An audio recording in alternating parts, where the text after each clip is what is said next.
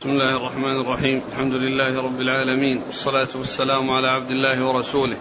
نبينا محمد وعلى آله وصحبه أجمعين. أما بعد فيقول الإمام الحافظ أبو عبد الله بن ماجه القزويني رحمه الله تعالى يقول في سننه باب رقية الحية والعقرب. قال حدثنا عثمان بن أبي شيبة وهناد بن السري. قال حدثنا أبو الأحوص عن مغيرة عن إبراهيم عن الأسود عن عائشة رضي الله عنها أنها قالت رخص رسول الله صلى الله عليه وسلم في الرقية من الحية والعقرب. بسم الله الرحمن الرحيم. الحمد لله رب العالمين وصلى الله وسلم وبارك على عبده ورسوله نبينا محمد وعلى آله وأصحابه أجمعين. أما بعد يقول الإمام ابن ماجه رحمه الله باب في رقية الحية والعقرب. أي أن الحية والعقرب إذا حصل يعني لسعهما آه، فإنه فإنه يرقى من هذا من من هذا الذي حصل منهما. والرقية ليست خاصة بالحية والعقرب وليست خاصة بأمور معينة وإنما هي عامة.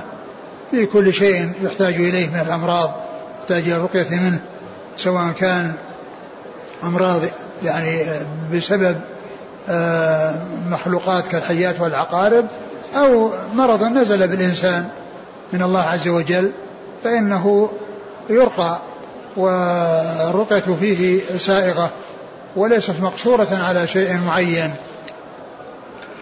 وأورد آه هذا الحديث عن عائشة عن عائشة رضي الله عنها أن النبي صلى الله عليه وسلم رخص في رقية من الحية والعقرب يعني أن ذلك سائغ يعني جاء التنصيص عليهما وليس معنى ذلك قصر الحكم عليهما وإنما الحكم يكون عاما ولكن هذا مما ورد فيه نص خاص في الإذن به وجوازه.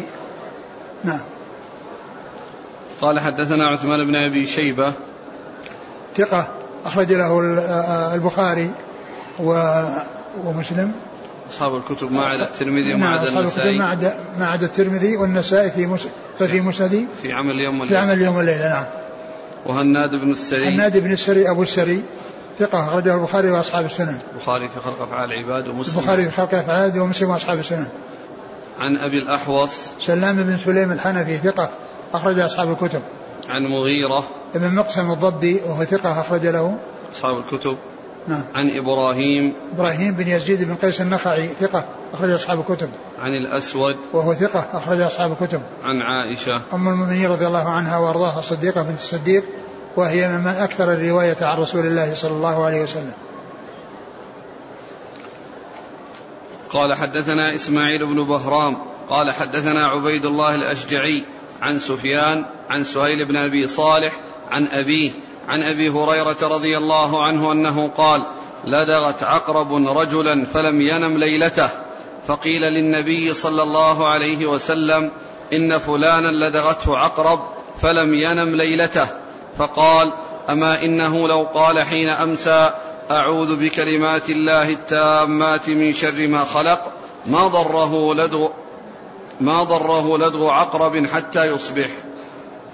ثم ذكر هذا الحديث عن أبي هريرة. عن أبي هريرة رضي الله عنه أن رجلا لدغته عقرب فبات ليلته يعني فلم ينم ليلته. فلم ينم ليلته بسبب آه هذا السم الذي حصل له نتيجة للياس العقرب. فأخبر النبي صلى الله عليه وسلم به فقال أما أنه لو قال حين يمسي أعوذ بكلمات الله التامات من شر ما خلق لم ما ضره لدغ عقرب حتى يصبح. ما ضره لدغ عقرب حتى يصبح. وهذا يفيد أن مثل هذا الدعاء والإتيان به في آه، في آه، في أول الليل أنه يفيده. وكذلك إذا أتى به في أول النهار لأن لأن هذا مما ورد في أدعية الصباح والمساء.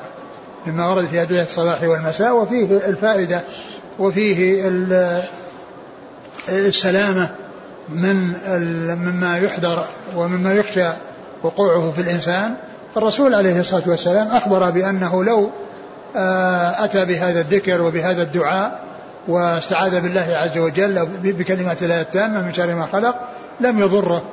وهذا يمكن أن يكون أنه, أنه يعني يسلم من لدغ العقرب أو أنه إن حصل اللدغ فإنه لا يحصل به ضرر. لا يحصل به ضرر وإنما يسلم من ضرره وإن, وإن وجد. كل ذلك محتمل بأن يكون يسلم من اللدغ أصلا أو من حصول الضرر لو وجد اللدغ نعم. قال حدثنا إسماعيل بن بهرام هو؟ صدوق رجل ابن ماجه. نعم. عن عبيد الله الأشجعي وهو؟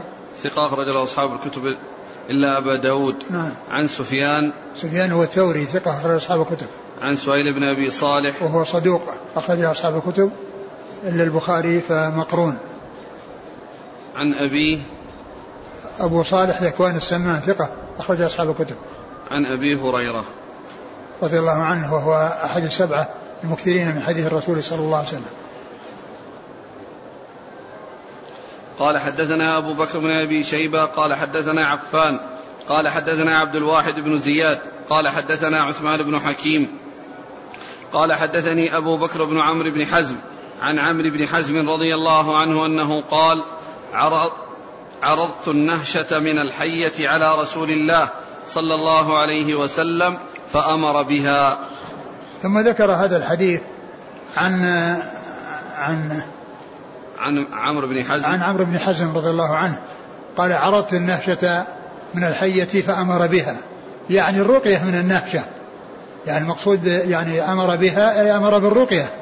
لأن الذي عرض هو الرقية من النهشة يعني عرضت عرضت. عرضت النهشة من الحية. نعم عرضت النهشة من الحية. إذا نهشت الحية فإن فإنه يرقى منها. لأن عمرو بن حزم يقول عرضت على النبي صلى الله عليه وسلم النهشة من الحية النهشة من الحية فأمر بها يعني عرض عليه استأذنه في الاسترقاء في الرقية وأمر بها يعني أن أن أنه جاء ذلك عن رسول الله عليه السلام أنه أذن بذلك وأمر بذلك. نعم. في طبعة شعيب قال عرضت أو عرضت عرض أو عرض قال عرضت أو نعم. عرضت نعم. النهشة شك. من نعم شك. هل هو الذي عرضها أو أنها عرضت؟ أو أنه يعني حتى لو كان شك هو من الراوي يعني قد يكون إن إن إن إن إنها يعني عرضت عرضت أو قال عرضت وقد يكون العارض هو الذي آه هو الذي آه الذي أبهم هو هو هو نفسه الذي آه الذي هو عمرو بن حزم لأنه أحيانا يأتي الإنسان يبهم نفسه يبهم نفسه عندما يسأل عن شيء يقول قال رجل أو سأل رجل أو حصل لرجل كذا وكذا وهو يعني نفسه. فهو إما أن يكون قوله عرضت عرضت أو عرضت يمكن يكون هو ويمكن أن يكون الثاني أنها عرضها غيره وهو يسمع. نعم. قال حدثنا أبو بكر بن أبي شيبة ثقة أخرج أصحاب الكتب إلى الترمذي. عن عفان ابن مسلم الصفار. ثقة أخرج أصحاب الكتب. عن عبد الواحد بن زياد وهو؟ ثقة أخرج أصحاب الكتب. نعم. عن عثمان بن حكيم وهو؟ ثقة أخرج البخاري تعليقا ومسلم وأصحاب السنن. نعم. عن أبي بكر بن عمرو بن حزم. وهو؟ ثقة أبو بكر بن محمد بن عمرو بن حزم ثقة أخرج أصحاب الكتب. عن عمرو بن حزم. عن عمرو بن حزم رضي الله عنه أخرج له. أبو داود في المراسيل والنسائي بن ماجه. وهذا يعني فيه انقطاع لأن وقيل أن أن أبا بكر بن محمد بن عمرو لم يدرك جده عمرو فيكون فيكون منقطعا. لكن لكن يعني لكنه جاء ما يقويه لأن بعض الأحاديث التي سبق أن مرت التي فيها الرسول صلى الله عليه وسلم يعني سئل عن الرقية من الحمى فأذن بذلك. يعني مر حديثان.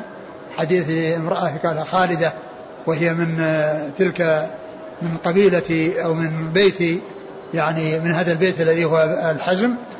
وكذلك أيضا الحديث حديث آخر يعني يعني بمعناه ففيه انقطاع ولكنه آه، ثابت من غير هذا الطريق. يعني كون آه، يعني آل, آل هذا البيت يعني سألوا النبي صلى الله عليه وسلم عن الرقية من الحمى من الحية أو العقرب وأمر بذلك ثابت من غير هذا الطريق. فهذا وإن كان فيه انقطاع إلا أنه يصح من طرق أخرى. نعم. قل ويشهد له حديث جابر عند مسلم أرخص النبي صلى الله عليه وسلم في رقية الحية لبني عمرو. أي نعم كذلك هذا لأنه نص أيضا على على بني عمرو. وقد سبق أن مر حديثان أيضا بهذا المعنى.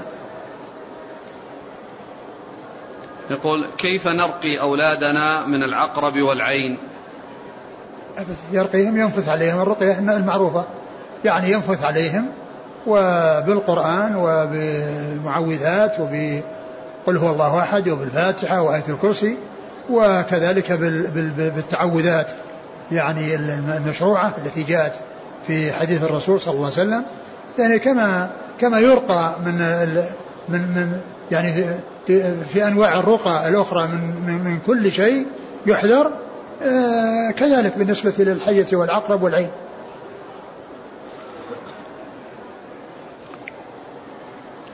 قال رحمه الله تعالى باب ما عوذ به النبي صلى الله عليه وسلم وما عوذ به قال حدثنا أبو بكر بن أبي شيبة قال حدثنا جرير عن منصور عن أبي الضحى عن مسروق عن عائشة رضي الله عنها أنها قالت كان رسول الله صلى الله عليه وعلى آله وسلم إذا أتى إليه المريض فدعا له قال أذهب الباس رب الناس واشف أنت الشافي لا شفاء إلا شفاؤك شفاء لا يغادر سقما. ثم ذكر ما يعوذ به باب ما يعوذ. باب ما عوذ به النبي وما عوذ به. باب ما عوذ به النبي صلى الله عليه وسلم وما عوذ به. يعني ما عوذ به غيره بأن يعني دعا لغيره وسأل الله لغيره أو حصل من غيره له الذي هو جبريل. يعني كونه يعني يرقيه وكونه يعني يحصل منه من جانبه هذا هو الذي يراد بقوله عوذ به.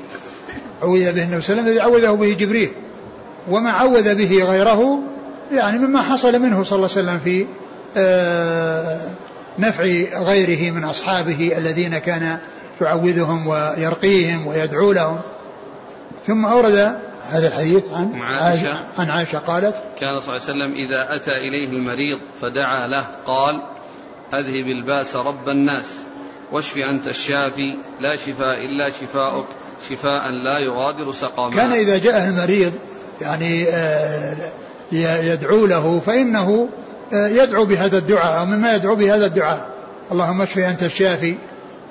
رب الناس أذهب الباس واشفي أنت الشافي لا شفاء إلا شفاءك شفاء لا يغادر سقما فهذا مما كان يعني يأتي به الرسول صلى الله عليه وسلم عند دعائه للمريض الذي يؤتى به إليه ليدعو له. أو ليرقيه فإنه كان يدعو بهذا الدعاء ويسأل الله عز وجل الذي هو بيده كل شيء وهو يعني بربوبيته للناس بأن يذهب الباس وأن يشفي من هذا المرض شفاء لا يغادر سقما يعني لا يبقي سقما بحيث يذهب السقم يعني نهائيا فلا يبقى منه شيء بأن يزول بالكلية يعني شفاء لا يغادر سقما يكون معه الشفاء التام الذي لا يبقى بعده سقم من هذا المرض الذي آه، قد حل به. نعم. قال حدثنا أبو بكر بن أبي شيبة عن جرير. جرير بن عبد الحميد ثقة أخرج أصحاب الكتب. عن منصور. منصور بن المعتمر ثقة أخرج أصحاب الكتب. عن أبي الضحى. وهو وهو مسلم بن صبيح ثقة. أخرج أصحاب الكتب. عن مسروق. مسروق بالأجدع ثقة أخرج أصحاب الكتب. عن عائشة. نعم.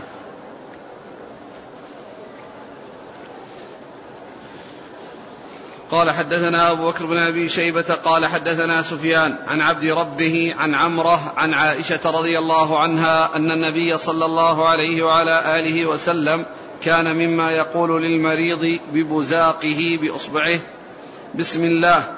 تربة أرضنا بريقة بعضنا ليشفى سقيمنا بإذن ربنا. ثم ذكر هذا الذي يحصل منه صلى الله عليه وسلم عندما يأتي مريض بأن يعني يضع ريقه على أصبعه ثم يعني يضعه على الأرض ثم يضعه على المريض ويذكر يعني ويأتي بهذا بهذا الذكر فيقول فيقول كان مما يقول للمريض ببزاقه بإصبعه. ببزاقه بأصبعه بحيث يعني يضع بلل من فمه على أصبعه ثم يضعه على الأرض ثم يأخذه ويجعله على المكان الذي آه، يشكو منه المريض ويدعو له بهذا الدعاء.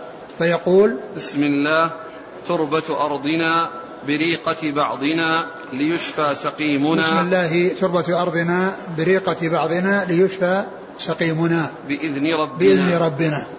نعم. من يستدل أو يقول بالتخصيص تربة أرضنا. ليس يعني ليس هناك شيء يدل على التخصيص وليس شيء يدل على تخصيصه به صلى الله عليه وسلم وأن هذا من خصائصه.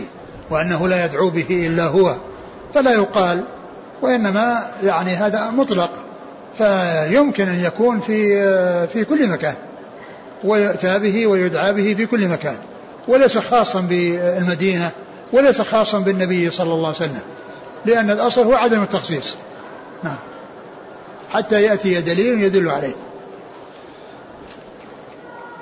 قال حدثنا أبو بكر بن أبي شيبة عن سفيان سفيان هو, هو بن عيينة ثقة أخرج أصحاب الكتب. عن عبد ربه. عبد ربه بن سعيد الأنصاري وهو ثقة أخرج له. أصحاب الكتب. أصحاب الكتب وهو أخو يحيى بن سعيد. أخو يحيى بن سعيد الأنصاري المشهور. نعم. عن عمرة. عمرة بنت عبد الرحمن الأنصارية ثقة أخرج أصحاب الكتب. عن عائشة. نعم. قال حدثنا أبو بكر قال حدثنا يحيى بن أبي بكير قال حدثنا زهير بن محمد عن يزيد بن خصيفة عن عمرو بن عبد الله بن كعب عن نافع بن جبير عن عثمان بن أبي العاص الثقفي رضي الله عنه أنه قال قدمت على النبي صلى الله عليه وعلى آله وسلم وبي وجع قد كان يبطلني. قد؟ قد كان يبطلني. كان ولا كاد؟ قد كاد. نعم.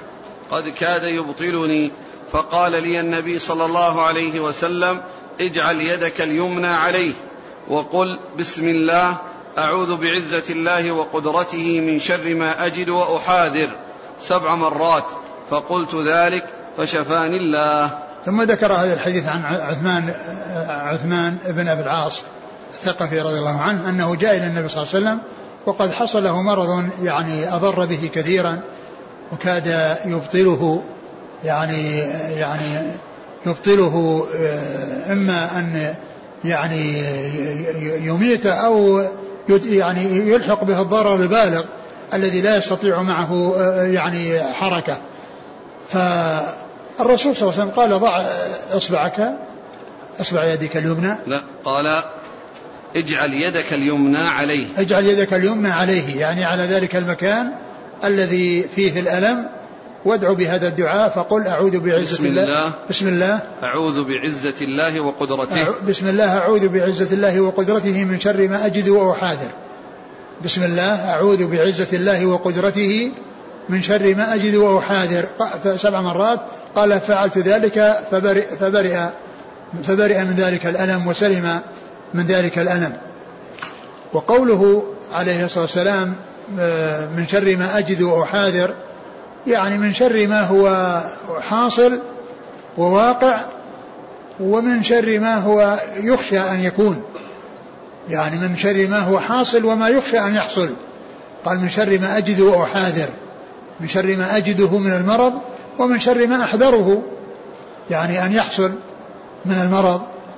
فيكون بذلك جمع بين آه، رفع الشيء الموجود والسلامة من الشيء الذي يخشى وجوده ويحذر وجوده. نعم. وفيه الاستعاذة بصفات الله عز وجل. يستعاذ بأسماء الله وصفاته. يعني يستعاذ بالأسماء وبالصفات وهذا من الاستعاذة بالصفات. أعوذ بعزة الله وقدرته. لأن من صفات الله عز وجل العزة والقدرة وهنا استعاذة بهما فإن الاستعاذة تكون بأسماء الله وصفاته مثل أعوذ أعوذ بالله أعوذ بالسميع العليم أعوذ بكذا بأسماء الله أو بالقدرة أو بالصفة مثل مثل ما جاء أعوذ بعزة الله وقدرته. فالصفات والأسماء يحصل آه، يعني الاستعاذة بها والاستعاذة بها استعاذة بالله وكذلك أيضا يكون القسم والحلف بالأسماء والصفات. فيقال والله والسميع والجبار أو وعزة الله وقدرته وجلاله وغير ذلك من من من الصفات. فيحلف بالأسماء وبالصفات ويستعاذ بالأسماء وبالصفات وهي حلف بالله واستعاذة بالله. نعم.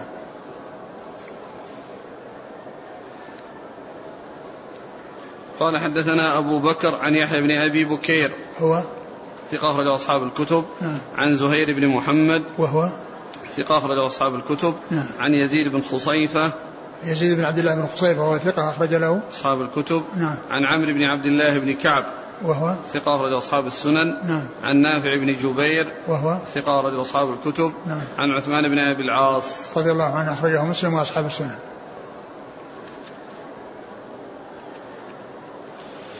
قال حدثنا بشر بن هلال الصواف قال حدثنا عبد الوارث عن عبد العزيز بن صهيب عن أبي نضرة عن أبي سعيد رضي الله عنه أن جبريل أتى النبي صلى الله عليه وعلى آله وسلم فقال يا محمد اشتكيت؟ قال نعم. قال بسم الله أرقيك من كل شيء يؤذيك من كل نفس أو عين أو حاسد الله يشفيك بسم الله أرقيك. ثم ذكر هذا الحديث وهو يتعلق بالقسم الثاني من الترجمة وهو ما عوذ به لأن الذي مضى هو من تعويذ من النبي صلى الله عليه وسلم. يعني عوذ غيره ودعا لغيره. وهنا حصل للنبي صلى الله عليه وسلم من غيره ومن جبريل. أورد هذا الحديث أن أنه أنه جاء إلى النبي صلى الله عليه وسلم وقال اشتكيت يا محمد؟ قال نعم. قال بسم الله. أرقيك نعم. من كل شيء يؤذيك. بسم الله أرقيك من كل شيء يؤذيك. يعني هذا دعاء من جبريل للرسول صلى الله عليه وسلم. نعم. من كل نفس أو عين أو حاسد الله يشفيك. من كل نفس أو عين أو حاسد الله يشفيك. يعني يرقيه ويعيذه من كل شرور يعني هؤلاء يعني من نفس أو عين أو حاسد. نعم. بسم الله أرقيك. نعم. قال حدثنا بشر بن هلال الصواف هو؟ ثقة أخرجه مسلم وأصحاب السنن. نعم. عن عبد الوارث. ابن سعيد ثقة أخرج أصحاب الكتب. عن عبد العزيز بن صهيب. ثقة أخرج أصحاب الكتب. عن أبي نضرة. المنذر بن مالك بن قطعة هو ثقة أخرجه البخاري تعليقا ومسلم وأصحاب السنن. عن أبي سعيد. أبو سعيد سعد بن مالك بن سنان الخدري أحد السبعة المكثرين من حديث رسول الله صلى الله عليه وسلم.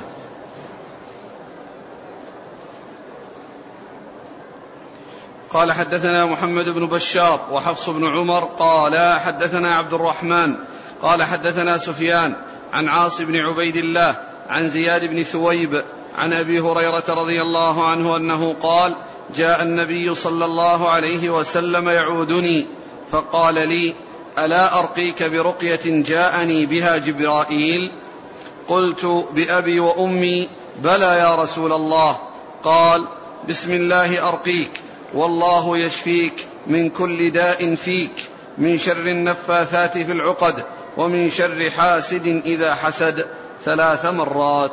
ثم ذكر هذا الحديث عن أبي هريرة. أبي هريرة أنه كان يعني أصابه مرض فجاء إليه النبي صلى الله عليه وسلم فقال ألا أرقيك ب ألا أرقيك برقية جاءني بها. برقية جاءني بها جبريل. برقية جاءني بها جبريل. وهذا فيه رقية النبي صلى الله عليه وسلم لغيره وإشارة إلى ما جاء به جبريل وقد مر في الحديث السابق بمعنى هذا الحديث وهو أنه رقاه من, من, من كل شيء يؤذيه. فالرسول صلى الله عليه وسلم رقى أبي هريرة لا قال أبو هريرة بأبي أنت وأمي يعني أنت مفدي بأبي وأمي وليس المقصود به الحلف لأنه لا يحلف إلا بالله ولكن ما جاء من هذا القبيل من من الصحابة بأبي أنت وأمي أو هو بأبي وأمي أي مفدي بأبي وأمي أو فداؤه أبي, أبي وأمي ومن الفداء وليس من الحلف. وليس من اليمين في شيء. يعني قال نعم بأبي أنت وأمي. يعني نعم أرقني أنت مفدي بأبي وأمي. إيش قال؟ قال ألا أرقيك برقة جاءني بها جبرائيل؟ قلت بأبي وأمي بلى يا رسول الله. قال بسم الله أرقيك والله يشفيك من كل داء فيك. من شر النفاثات في العقد ومن شر حاسد إذا حسد. وفي أسناده عاصم بن عبد الله وهو ضعيف ولكن الحديث الذي قبله يعني متنه يعني شاهد له. نعم. قال حدثنا محمد بن بشار. هو الملقب بالدار ثقة أخرج أصحاب الكتب هو شيخ لأصحاب الكتب. وحفص بن عمر. هو. لا بأس به أخرجه ابن ماجه. نعم. عن عبد الرحمن. هو بن مهدي ثقة أخرج أصحاب الكتب. عن سفيان هو ثوري ثقة أخرج أصحاب الكتب. عن عاص بن عبيد الله وهو ضعيف أخرج له. البخاري في خلق أفعال العباد وأبو داود والترمذي والنسائي في عمل يوم والليلة وابن ماجه. نعم. عن زياد بن ثويب وهو؟ مقبول أخرجه النسائي بن ماجه. نعم. عن أبي هريرة. نعم. قال حدثنا محمد بن سليمان بن هشام البغدادي. قال حدثنا وكيع. حا قال حدثنا أبو بكر بن خلاد الباهلي. قال حدثنا أبو عامر قال حدثنا سفيان عن منصور عن منهال عن سعيد بن جبير عن ابن عباس رضي الله عنهما أنه قال كان النبي صلى الله عليه وعلى آله وسلم يعوذ الحسن والحسين رضي الله عنهما. يقول أعوذ بكلمات الله التامة من كل شيطان وهامة ومن كل عين لامة. قال وكان أبونا إبراهيم يعوذ بها إسماعيل وإسحاق أو قال إسماعيل ويعقوب وهذا حديث وكيع. ثم ذكر هذا الحديث عن ابن عباس. عن ابن عباس أن النبي صلى الله عليه وسلم كان يعوذ الحسن والحسين فيقول أعوذ بكلمات الله التامة التامة. من من من من, من كل عين من كل عين. من كل شيطان وهامة من كل شيطان وهامة ومن كل عين لامة. ومن كل عين لامة. أعوذ بكلمات بكلمات الله التامة. يعني وهذا الاستعاذة بكلمات بصفات الله عز وجل وبكلامه سبحانه وتعالى. بكلمات الله التامة. من كل شيء من شر الشيطان وهامة. شيطان يعني من شياطين الإنس والجن. وهامة يعني قيل المقصود به الهوام وهي ذوات السموم أو ذوات أو, أو السباع التي آآ آآ تؤذي وتهلك. ومن كل عين لامة يعني عين يعني إصابة بالعين إصابة بالعين لامة أي تلم بالإنسان وتحصل له بسبب إلقاء النظرة عليه ثم يحصل عند ذلك شيء يخلقه الله عز وجل ويوجده من الضرر للمعين آه، عند وجود نظر العائن إليه. فهو فهذه من الأشياء التي آه، آه، تكون بها السلامة من حصول هذه الأضرار ومن حصول هذه الشرور. نعم. قال قال, و... قال كان النبي صلى الله عليه وسلم يعوذ الحسن والحسين يقول أعوذ بكلمات الله التامة من كل شيطان وهامة ومن كل عين لامة. قال وكان أبونا إبراهيم يعوذ بها إسماعيل وإسحاق. أو قال إسماعيل ويعقوب. وقال يعني أيضا آه، كما آه، أيضا النبي أخبر صلى الله عليه وسلم أن أن إبراهيم كان يعوذ بها إسماعيل وإسحاق. أو إسحاق ويعقوب. أو إسحاق ويعقوب. إسماعيل ويعقوب. أو إسماعيل ويعقوب. يعني أن هذا آه، آه، حصل منه صلى الله عليه وسلم وأخبر أن هذا حصل من قبل ل آه، من, من, من أبينا إبراهيم الخليل عليه الصلاة والسلام. وقوله هنا أو يعني إسماعيل ويعقوب يعني معنى ذلك أن يعقوب يعني أنه أدرك جده. وأدرك أباه إبراهيم عليه الصلاة والسلام لأنه كان يعوذه فإذا كان يعوذه ومعناه أنه موجود في حياته وأنه وجد في زمنه. نعم. قال حدثنا محمد بن سليمان بن هشام البغدادي. هو؟ ضعيف رجل ابن ماجه. نعم. عن وكيع. هو وكيع بن الجراح الرؤاسي ثقة أخرج أصحاب الكتب. قال وحدثنا أبو بكر بن خلاد الباهلي. وهذا يعني طريق ثاني يعني ذاك الذي فيه ضعف. لا يؤثر يعني لا يؤثر يعني الطريق الأولى التي فيها رجل ضعيف لأنه وجد من الطريقة الثانية التي هي أبو بكر بن خلاد الباهلي وهو ثقة أخرج له. مسلم وأبو داود والنسائي بن ماجه. نعم. عن أبي عامر. وهو العقدي وهو ثقة أخرج أصحاب الكتب. نعم. عن سفيان عن منصور عن منهال. منهال بن عمرو. وهو صدوق ربما وهم أخرج البخاري وأصحاب السنن. نعم. عن سعيد بن جبير. ثقة أخرج أصحاب الكتب. عن ابن عباس. نعم. قال وهذا حديث وكيع. يعني اللفظ الأول اللفظ الأول الذي هو الطريقة الأولى. نعم. والحديث في الصحيح. هو في صحيح البخاري. وما أدري هل في مسلم ولا هو في صحيح البخاري. البخاري. نعم. في البخاري فقط. نعم. قال رحمه الله تعالى باب ما يعوذ به من الحمى. قال حدثنا محمد بن بشار قال حدثنا أبو عامر قال حدثنا إبراهيم بن إسماعيل الأشهلي. عن داود بن حسين عن عكرمة عن ابن عباس رضي الله عنهما أن النبي صلى الله عليه وعلى آله وسلم كان يعلمهم من الحمى ومن الأوجاع كلها أن يقولوا بسم الله الكبير أعوذ بالله العظيم من شر عرق النعار ومن شر حر النار. قال أبو عامر أنا أخالف الناس في هذا. أقول يعار. آه، ثم ذكر آه، هذا الحديث. باب. باب. من يع... ما يعوذ به باب من ما يعوذ به من الحمى. ما يعوذ به من الحمى يعني ما يدعى به فيما يتعلق بالحمى. وأورد هذا الحديث عن عن ابن عن عباس ابن عباس قال أن النبي صلى الله عليه وسلم كان يعلمهم من الحمى ومن الأوجاع كلها. يعلمهم من الحمى يعني أن يدعوا بهذا الدعاء وأن يتعوذوا بهذا التعوذ من الحمى وغيرها. وهنا أورده من أجل الحمى ومن أجل أنه نص فيه على الحمى والترجمة هي تتعلق من الحمى فأورده من أجل ذلك مع أنه ليس خاصا. قال من من عرق النعار. بسم الله الكبير. نعم. نعوذ بالله العظيم من شر عرق النعار. آه، قال أعوذ. بسم الله الكبير. بسم الله الكبير. أعوذ. أعوذ بالله العظيم. أعوذ بالله العظيم من عرق النعار. من شر من شر شر عرق عرق. النعار. من شر عرق النعار. يعني العرق الذي يعني فيه فيه مرض وفيه يعني آه يعني يتحرك ويضطرب بسبب يعني ما فيه من من الألم عرق النعار.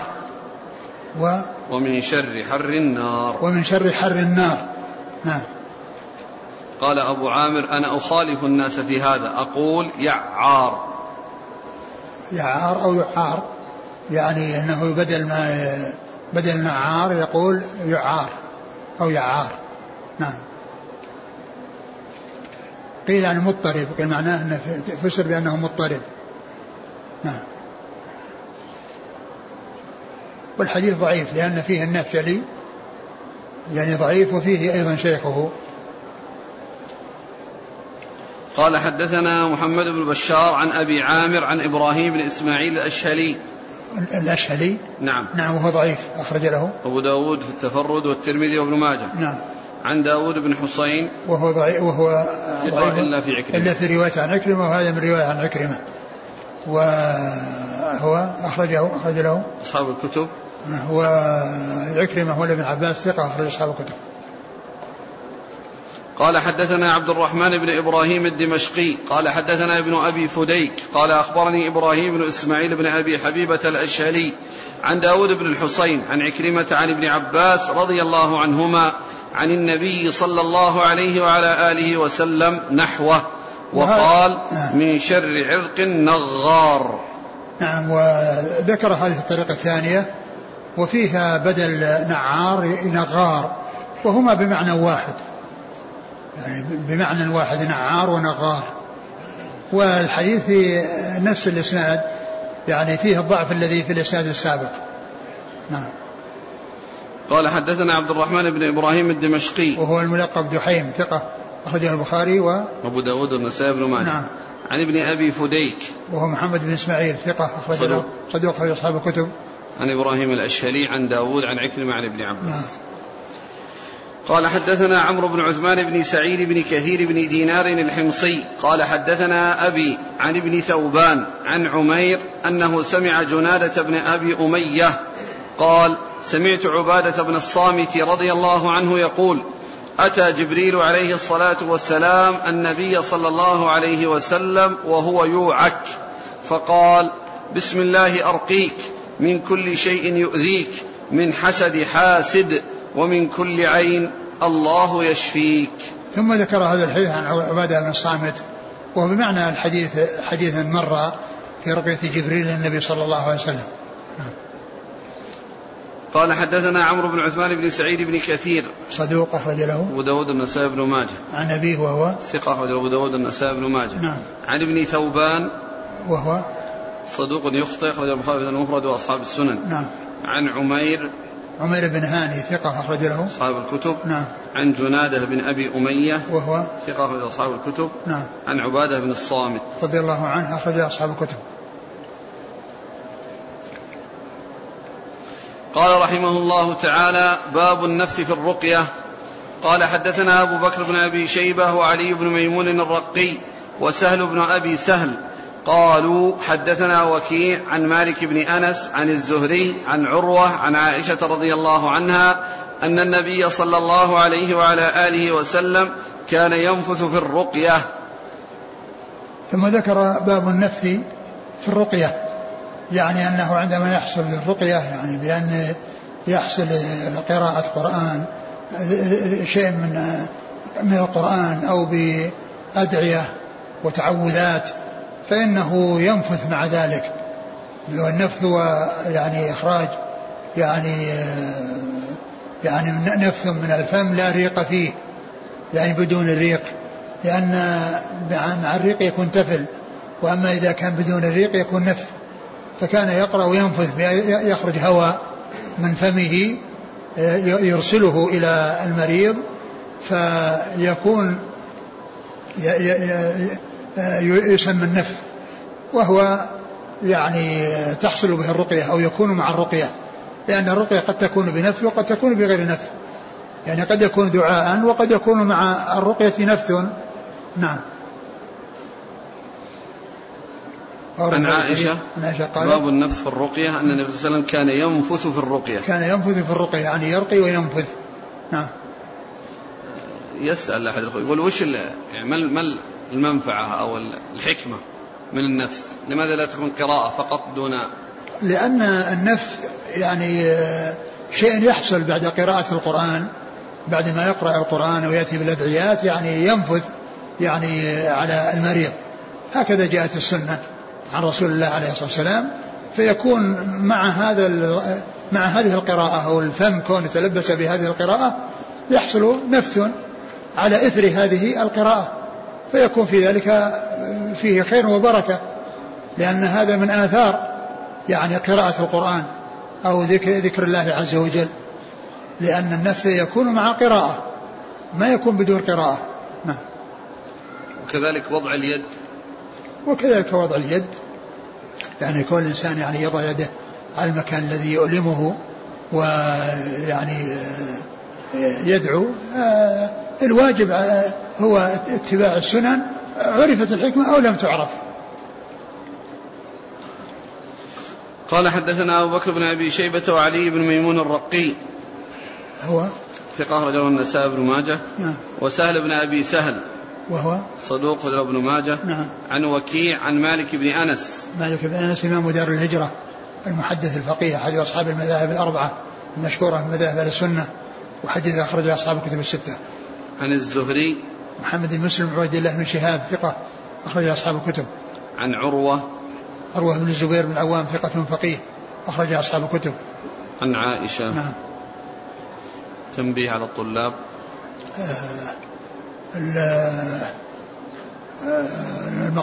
المطلوب من الطلاب الذين يأخذون الصدقات والمساعدات أن كل واحد منهم يكتب ورقة باسمه وبتوقيعه وبتاريخ وبلده وبتاريخ اليوم ويرسلها.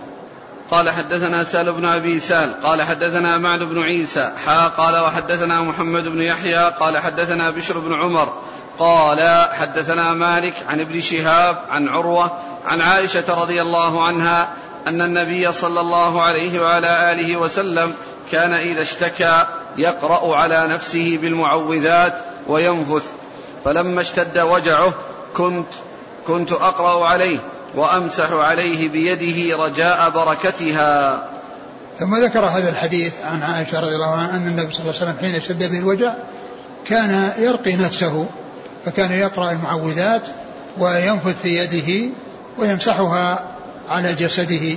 فكانت عائشة رضي الله عنها يعني بعد ذلك ترقيه ويعني يعني وتمسح بيده عليه الصلاة والسلام على جسده رجاء بركة يده عليه الصلاة والسلام. فكان يرقي نفسه ويمسح بيده ولما ثقل كانت ترقيه وتمسح بيده على المكان الذي يؤلمه صلى الله عليه وسلم. قال حدثنا سهل بن أبي سهل عن معن بن عيسى. هو ثقة أخرج أصحاب الكتب. قال وحدثنا محمد بن يحيى. هو الدهلي ثقة أخرج البخاري وأصحاب السنة. عن بشر بن عمر. وهو ثقة أخرج أصحاب الكتب. نعم. عن مالك عن ابن شهاب عن عروة عن عائشة. نعم. قال رحمه الله تعالى باب تعليق التمائم. والله تعالى أعلم وصلى الله وسلم وبارك على عبده ورسوله نبينا محمد وعلى آله وأصحابه أجمعين. جزاكم الله خيرا وبارك الله فيكم. ألهمكم الله الصواب ووفقكم للحق. نفعنا الله ما سمعنا وغفر الله لنا ولكم وللمسلمين أجمعين. آمين. يقول أحسن الله إليك ما معنى كلمات الله التامات؟ كلمات الله يعني كلمات كلمات الله عز وجل كونية و ودينية. أما الكلمات الكونية فهي قضاء الله وقدره وما كتبه في اللوح المحفوظ فإن ذلك لا يغير ولا يبدل ويعني فما شاء الله كان وما لم يشاء لم يكن. ما هذه الكلمات التي كتبها وأن أنه يحصل كذا وكذا في وقت كذا وكذا هذا مما قدره الله وقضاه وكتبه في اللوح المحفوظ فهي كلمات تامة لا لا مفر منها ولا بد من وقوعها ومن قدر عليه شيء وقع عليه ولا بد لأنه ما شاء الله كان وما لم يشاء لم يكن فكل ما كتب في اللوح المحفوظ فإنه يقع كما شاء الله عز وجل. وكذلك الكلمات الشرعية الدينية التي هي الكتب التي أنزل بها أنزلها والكلام اللي تكلم به يعني ومن ذلك التوراة والإنجيل والزبور والقرآن فإن هذه من كلمات الله عز وجل وهي تامة يعني بمعنى بإحكامها وإتقانها ووفائها بما يحتاجه الناس الذين أنزلت إليهم. فيكون التعوذ بكلمات الله الكونية وكذلك الدينية الشرعية التي هي كلامه سبحانه وتعالى الذي هو القرآن وغير القرآن مما تكلم به سبحانه وتعالى نعم يقول شيخنا الفاضل يعمد بعض القراء إلى توزيع الماء والزيت المقروء عليه إلى الناس فهل هذا جائز؟ لا بأس بذلك يعني كونه يعني ينفث في شيء سائل سواء كان ماء أو زيتا أو غير ذلك يعني يعلق به الريق أو يعلق به النفث لا بأس بذلك. صلى الله إليك لما كثر الناس عند الرقاة حاط له خزان عند البيت قرأ ونفث فيه. هذا ثم من خرج أقول هذا أقول هذا من التفاهات. يعني مثل هذه الأعمال يعني إيش إيش العمل هذا؟ يعني هذه بركة تحصل يعني في نفثة من شخص من الناس يعني يكون في هذه المياه التي الكثيرة الواسعة. نعم كل إنسان ينفث في يعني قارورة أو ينفث في إناء وعاء لا بأس. أما ينفث في خزان إيش الكلام هذا؟ هل يؤخذ من حديث عائشة رضي الله عنها جواز إحضار المريض لعالم أو لشيخ فاضل ليرقيه ويقرأ عليه؟ ما في بأس. يعني كونه يرقى يعني يذهب لشخص يعني يظن فيه الخير ويرجى يعني الفائدة من ورائه لا بأس بذلك. هل يكتفى بالتداوي بالأدعية الواردة المأثورة وعدم الذهاب إلى المستشفى؟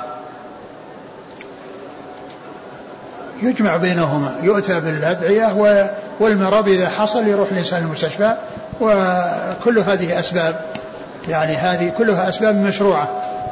يعني الإنسان لأن الاستعاذة بالله عز وجل سؤال الله عز وجل آه، آه، الأسباب هي بمفردها بدون توفيق الله وبدون آه، إرادة الله عز وجل لا يحصل ورائها ثمرة لكن يؤخذ بالسبب ويستعان بالله ويسأل الله. كما أرشد إلى ذلك رسول الله عليه الصلاة والسلام بقوله المؤمن القوي خير وأحب إلى الله من المؤمن الضعيف وفي كل خير احرص على أن ينفعك واستعن بالله.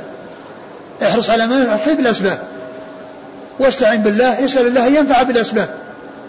لأن الأسباب إذا لم يجعل الله يجعلها الله نافعة توجد ولا يحصل المسبب فإذا لابد من الأمرين. يعني الإنسان يأخذ بالسبب ويسأل الله عز وجل أن ينفع به وأن يحصل المسبب وهذا لا ينافي التوكل. لأن أخذ الأسباب لا ينافي التوكل. الرسول صلى الله عليه وسلم هو سيد المتوكلين وقد لبس على رأسه المغفر ويعني لبس الجنة وهو سيد المتوكلين عليه الصلاة والسلام.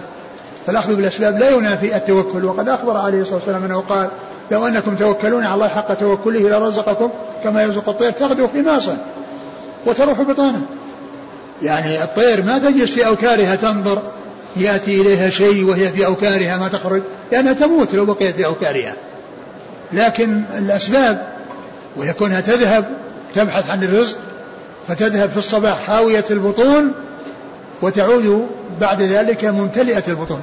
تغدو خماصا يعني ليس في بطونها شيء وتعود بطانا يعني ممتلئة البطون.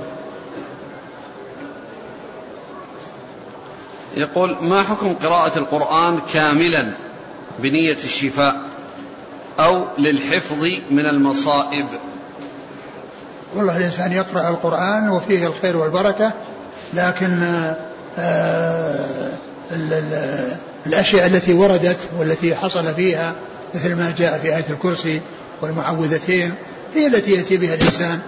وأما كل إنسان يقرأ القرآن ويرجو فيه الخير والبركة في الدنيا والآخرة نعم يفعل. لكن آه، كونه يترك الشيء الذي ورد أو يعني لا يأتي بالشيء الذي ورد ولا لا سيما ما ورد فيه التكرار وقراءته بعدة مرات. يعني هذا هو الذي ينبغي. والقرآن يقرأه الإنسان يعني متعبدا وسائلا آه، يحصل ثمرته وفائدته في الدنيا والآخرة في أي وجه من وجوه التي يحتاج إليها في دنياه وفي أخراه. يقول فضيلة الشيخ ما حكم التوصيدة؟ وهي رقية تقرأ على على أبواب البيت ونوافذه عندما يريد الإنسان الخروج منه هو وأهله حتى لا يدخله لص أو أحد آخر أو جني. هذا لا نعلم له أصلا. لا نعلم لهذا العمل أصلا. نعم. يقول ما معنى من كل نفس في حديث أبي سعيد؟ نفس وإيش؟ مع, مع كلمتين. أو حاسد. يعني آه، العين والحاسد الغالب أن الحسد يأتي عن يعني العين يعني آه، تحصل منه العين. وكذلك النفس أيضا يعني آه، يعني تطلق على النفس التي تكون في يعني فيها حياة الإنسان. وتطلق أيضا على الإنسان بذاته روحا ونفسا روحا وجسدا يعني يطلق عليه نفس كل يعني كل نفس ذائقة الموت. كل نفس بما كسبت رهينة. لا, يكلف الله نفسا إلا وسعها. يعني المقصود به أنه يعني تطلق على نفس النفس اللي في الروح. قال فلان خرجت نفسه فلان خرجت نفسه يعني خرجت روحه. بمعنى مات. ويطلق على الجسد والروح. كل نفس ما كسبت رهينة. لا يكلف الله نفسا إلا وسعها لها ما كسبت وعليها ما اكتسبت. والجزاء إنما هو للروح والجسد. الثواب للروح والجسد والعقاب على الروح والجسد. لأن الإحسان حصل من مجموع الروح والجسد. فيحصل الثواب لهما جميعا. والمعصية حصلت من مجموع الروح والجسد. فتحصل العقوبة لهما جميعا.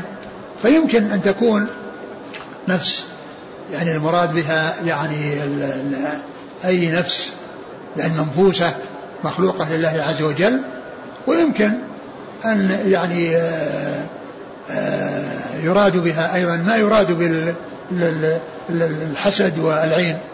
نعم. وكذلك الاقتران العين والحسد من شر كل نفس أو عين أو حاسد. من كل نفس أو عين أو حاسد. أو حاسد.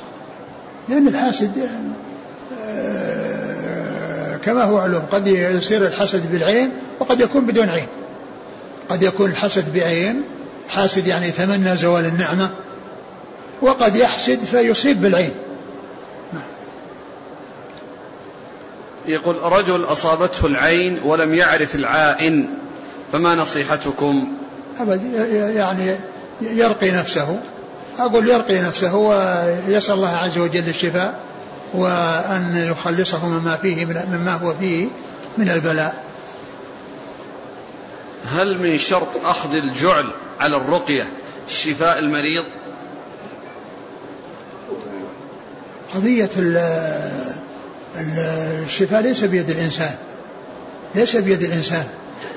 يعني الإنسان يعني يعالج و يعني ما قضية اشتراط إنه ما يعني يحصل شيء إلا عن طريق الشفاء يعني كونه ما يحصل شيء وأنه بدون وأنه إذا لم يحصل شفاء فإنه لا يكون له شيء. يعني ما ما يظهر لي شيء ان إن الأمر يختص ب لأن هذا الاشتراط ليس بيده. ليس بيده. لكن قد يكون يعني إن هناك يعني مبالغ كبيرة ومبالغ صغيرة فإذا حصل يعني شفاء يعني صار المبلغ الكبير وإذا كان بدونه. ومثل هذا لا ينبغي أن يغالى فيه أيضا. يعني مثل هذه الأمور لا يغالى فيها. ولا ينبغي الإنسان يعني أن يشترط. والأولى الا يشترط. وإن اشترط لا بأس. مثل ما حصل بقصة أبي أبي أبي أبي سعيد رضي الله عنه في قصة اللديغ الذي رقاه بفاتحة الكتاب وجعلوا لهم جعلا وأعطوهم إياه. نعم. يقول هل تجوز قراءة سورة البقرة يوميا بنية الشفاء؟ والله ما أعلم. ما أعلم لهذا دليل. يقول شيخنا حفظك الله ما رأي فضيلتكم في الانتخابات إذا كان جميع المرشحين من من أهل الضلال؟ وقد يتفاوتون في ضلال ضلالهم وعداوتهم ولكنهم جميعا يعادون السنة وأهلها. أبدا يبتعد عن هؤلاء جميعا. يقول ما رأيكم في من يقول ياسين لما قرئت له؟ ما نعلم شيء يدل على هذا. ما نعلم شيء ثابت في هذا. الذي ورد وهو حديث أيضا غير صحيح. اقرأوا على موتاكم ياسين. اقرأوا على موتاكم ياسين وهو حديث غير صحيح. ولو صح فإنه ليس المقصود به من مات وأنه يقرأ عليه بعد الموت وإنما المقصود به المحتضر الذي هو قريب من الموت لأن هذا هو الوقت الذي يكون فيه الانتفاع بالقرآن وكونه يقرأ عليه القرآن فيستفيد منه لأنه لا يزال في الحياة الدنيا. ويكون المقصود بقوله موتاكم يعني من قارب الموت. لأنه يطلق على من قارب الموت أنه مات. مثل ما جاء في الحديث الآخر لقنوا موتاكم لا إله إلا الله. يعني لقنوا موتاكم الذي هو على وشك الموت. لا إله إلا الله. مو معنى بعد ما يموت يقول له قل لا إله إلا الله. وإنما هو لا, لا يزال في آخر حياته يقال له قل لا إله إلا الله. ليخرج بها من الدنيا. لقنوا موتاكم لا إله إلا الله فإنه من كان آخر كلام من الدنيا لا إله إلا الله دخل الجنة. فالمقصود بموتاكم هنا الذين هم على وشك الموت والذين لم يموتوا. ويطلق على الشيء اسم ما يقاربه كما في هذا الحديث. وكما جاء في حديث المغرب وتر النهار. والمغرب هي في الليل وليست في النهار لأن الليل يبدأ بالغروب. إذا غربت الشمس دخل الليل. وعند وعند دخول عند غروبها يكون إفطار الصائم لأنه انتهى النهار. فهي في الليل وليست في النهار لكن لقربها من النهار واتصالها بالنهار قيل إنها وتر النهار. وكذلك الحديث الآخر الذي يقول فيه شهر عيد لا ينقصان. شهر عيد لا ينقصان الفطر عيد الفطر وعيد الأضحى. فإن عيد الفطر ليس في رمضان وإنما هو في شوال. لكن يعني يعني نسب إلى الفطر لأنه سببه الفطر ولأنه مما شرع عند إفطار رمضان. لأنه عند إفطار رمضان يشرع عبادتان زكاة الفطر وعيد الفطر. نعم. هل يجوز دعاء الصفة يا رحمة الله؟ لا الصفة لا تدعى ولا تنادى. لا يقال يا رحمة الله أعطيني كذا لكن يقال يا رحمن ارحمني. يا رحمن ارحمني ينادى الله عز وجل بأسمائه. ولا ينادى بصفاته لا تنادى الصفات. فلا يقال يا رحمة الله أعطيني كذا يا عزة الله حققي لي كذا يا أي صفة من الصفات. لا تنادى الصفات وإنما النداء والدعاء إنما هو للأسماء ولله الأسماء الحسنى فادعوه بها. بعض العوام يقول سبحان الذي يغير وما يتغير. العبارة صحيحة؟ مستقيمة الله عز وجل هو ال- الذي يغير الأشياء وهو عليه السلام لا لا يعني آآ آآ سل- يعني هو هو السلام وهو المتصل بصفات الكمال والجلال المنزه عن كل يعني نقص وعيب. النفث عند النوم يكون قبل القراءة أم بعد القراءة؟ مع القراءة. الإنسان يقرأ وينفث. أما النفث في ال- في الرقية؟ كذلك بعد القراءة. يعني ينفث ويرقى يعني المقصود هو كون آه، آثار القراءة ذهبت في في النفث إذا يكون بعد. بعد نعم.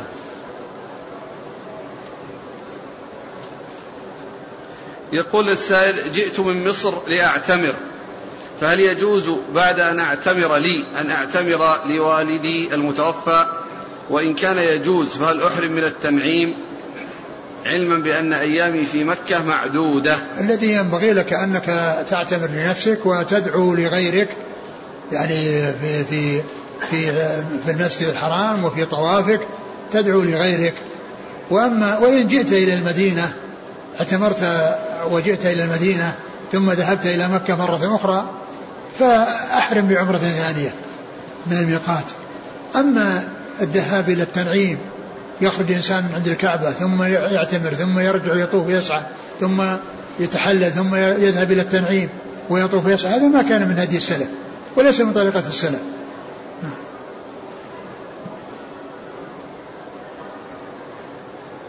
يقول آه، اشتريت قطعة أرض للتجارة وبنى عليها منزلا وبقيت عنده لمدة سنتين. فما مقدار الزكاة؟ هل هو على سعر البيع أو سعر الشراء؟ الأموال التي تزكى العقار أو أنواع أي نوع من أنواع التجارة فإنه يقوم عند حلول الزكاة بقيمته التي يساويها عند وقت حلول الزكاة. لا ينظر إلى إلى إلى الشراء لكنه إذا باعها أو تم بيعها فإنه يزكي القيمة التي باعها بها. لكن إذا كانت السلعة باقية فإنه يقومها بما تساويه عند حلول الزكاة. ويخرج الزكاة والعين باقية. لكن إن كان باعها عند حولان الحول يخرج ربع العشر.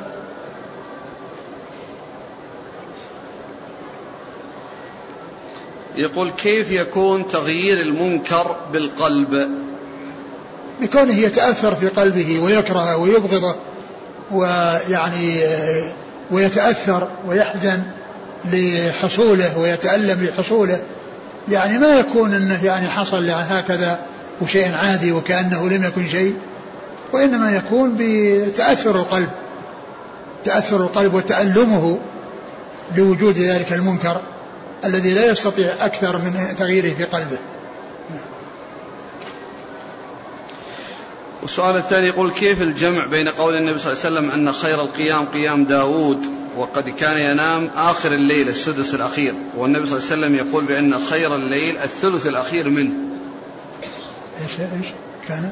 إيش دا خير القيام قيام داود وقد كان ينام السدس الأخير. بينما النبي صلى الله عليه وسلم يقول خير الليل آخر الثلث الأخير من الليل. كيف الجمع. هو السدس الأخير كما هو معلوم هو داخل في الثلث. فالإنسان إذا قام في الثلث يعني سواء أول الثلث الأخير أو آخر الثلث الأخير كله يقال له يقال أنه يعني في في الوقت الذي ينزل فيه عز وجل الرب والذي يرجى فيه الإجابة. ثم أيضا قد جاء في الأذان الأول الذي يكون في آخر الليل أنه يوقظ النائم ويرجع القائم. يعني القائم الذي كان يعني هذا يستريح قبل الفجر. والذي كان نائما يستيقظ يعني حتى يعني يصلي الوتر إذا كان ما صلى الوتر وحتى يستعد للصلاة ويتهيأ للصلاة. فالنوم في الأذان الأول الذي يكون قبل طلوع الفجر يعني هو لإيقاظ النائم وإرجاع القائم. القائم يعني يستريح يعني حتى يتهيأ لصلاة الفجر. هل يجوز للحائض أن تمس المصحف؟ إذا مسته يعني بحائل ما في بأس. امرأة حتى وحتى حتى غير الحائض الرجل أو الإنسان يعني أو المرأة يعني لا يمس القرآن إلا طاهر. لا يمس القرآن إلا طاهر. حتى الذي ليس على وضوء ليس له أن يمس القرآن. الذي ليس على وضوء لا يمس القرآن إلا بحائل. امرأة تسأل عن حليها الذي تلبسه هل عليه هل فيه زكاة؟ نعم قد مضى عندها أكثر من خمس سنوات. إذا كانت أنها سألت وأفتيت بأنه ليس عليها زكاة وأنها بنت يعني لم تزكي بناء على هذا فإن فإن يعني لا يلزمها زكاة. لكن الذي يظهر والصحيح أن الحلية فيه زكاة. أن الحلية فيه زكاة. وإذا أخرجت الزكاة يعني فذلك أحوط لها وذلك أسلم لها. والأدلة يعني في وجوب الزكاة في الحلي هي الواضحة الجلية في هذا. يقول عندي أحد الأقارب دائما يستهزئ من كل مسلم ملتزم أعفى لحيته. وهو إنسان متعلم فكيف نتعامل معه؟ احرص على إنقاذه من, من, من, من البلاء الذي وقع فيه وأن يتقي الله عز وجل في نفسه وألا يجلب الضرر إلى نفسه لأن هذا لا يضر إلا نفسه ولا يلحق الضرر إلا بنفسه وهو الذي يجني على نفسه. فتحرص على سلامته من هذا البلاء الذي وقع فيه. وكيف يعني يحصل الاستهزاء بشيء جاءت به السنة الاستهزاء بالسنة وبما جاء فيها الإنسان يخاطر بدينه. نعم. رجل أتى من اليمن للعمل وكانت نيته العمرة لم يحرم من يلملم وذهب إلى ينبع وقعد فيها ثلاث أيام ثم أحرم من ميقات الجحفة. ما في بأس. ما دام أنه ما دخل مكة وأحرم بعد ما تجاوز الميقات وإنما ذهب إلى ينبع وجاء من ينبع وأحرم من ميقاته عمل صحيح. المحذور لو أنه تجاوز الميقات وأحرم بعد الميقات. أما كونه مر بالميقات غير مريد الذهاب إلى مكة وإنما يريد أن يذهب إلى ينبع أو يذهب للمدينة ثم يحرم من المدينة أو يحرم من ميقات ينبع الذي في الجحفة هذا لا بأس هذا طيب. هذا يسأل يقول نأخذ ماء زمزم من هنا ثم نبيعه في الصين. وتكلف علينا النقل نقل. ما في بأس لا بأس. أقول لا بأس ببيع الماء. الإنسان إذا حاز الماء في في وعائه وفي يعني شيء يخصه فله أن يبيعه سواء زمزم أو غير زمزم.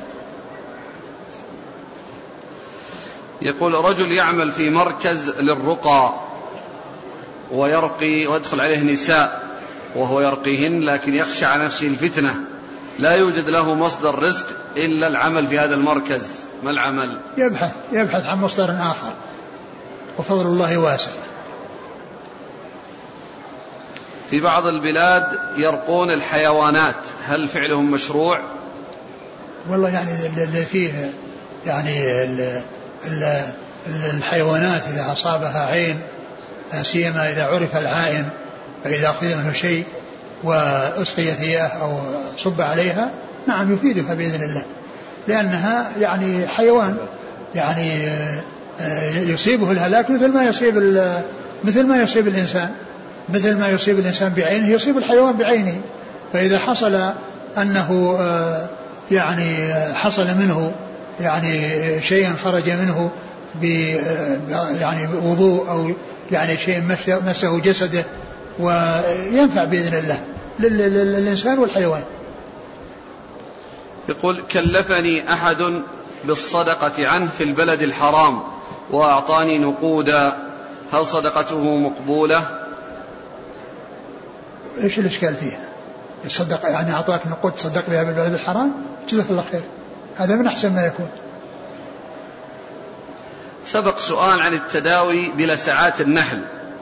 أيه؟ قال آه، آه، يعني يقول إن هذا بعد التداوي بها يؤدي إلى موت النحل لأنه يستفرغ قواه عند اللسع. فما حكم التداوي حينئذ الأمر بموتها. ما, ما في بأس. أقول لا بأس ولو ماتت. يقول فضيلة الشيخ زوجتي تقرأ أذكار النوم ثم تمسح على جسدها ثم تشير على أولادها بالمسح. هل هذا جائز أم لابد كل واحد له رقية خاصة؟ والله يعني كل إنسان يعني يرقي نفسه وكذلك الأولاد يعني يعلمون أن يرقوا أنفسهم وأن يمسحوا على أنفسهم. هذا طيب هذا هذا هو الذي ينبغي. يعلمون وينشؤون نعم. ما حكم التبرع بالأعضاء بعد الموت؟ الذي يبدو أنه غير صحيح. ليس الإنسان يتبرع بجسده لأن يعني جسم الإنسان يعني كما أنه لا يتصرف فيه في حياته فكذلك لا يتصرف فيه بعد وفاته. يسأل عن معنى قوله صلى الله عليه وسلم قوائم منبري رواتب في الجنة صححه الشيخ الألباني في السلسلة الصحيحة 2050 هل يؤخذ؟ ما أعرف يعني لكنه إذا صح فهو من جنس منبري على حوضي من جنس قوله منبري على حوضي وحي صحيح. فيستفاد من أن منبره أن منبره صلى الله عليه وسلم يكون في الجنة؟ الله أعلم. الله أعلم بمعناه إذا قتل العائن بعينه هل عليه كفارة قتل الخطأ؟ لا أدري. جزاكم الله خيرا. سبحانك اللهم وبحمدك أشهد أن لا إله إلا أنت أستغفرك وأتوب إليك.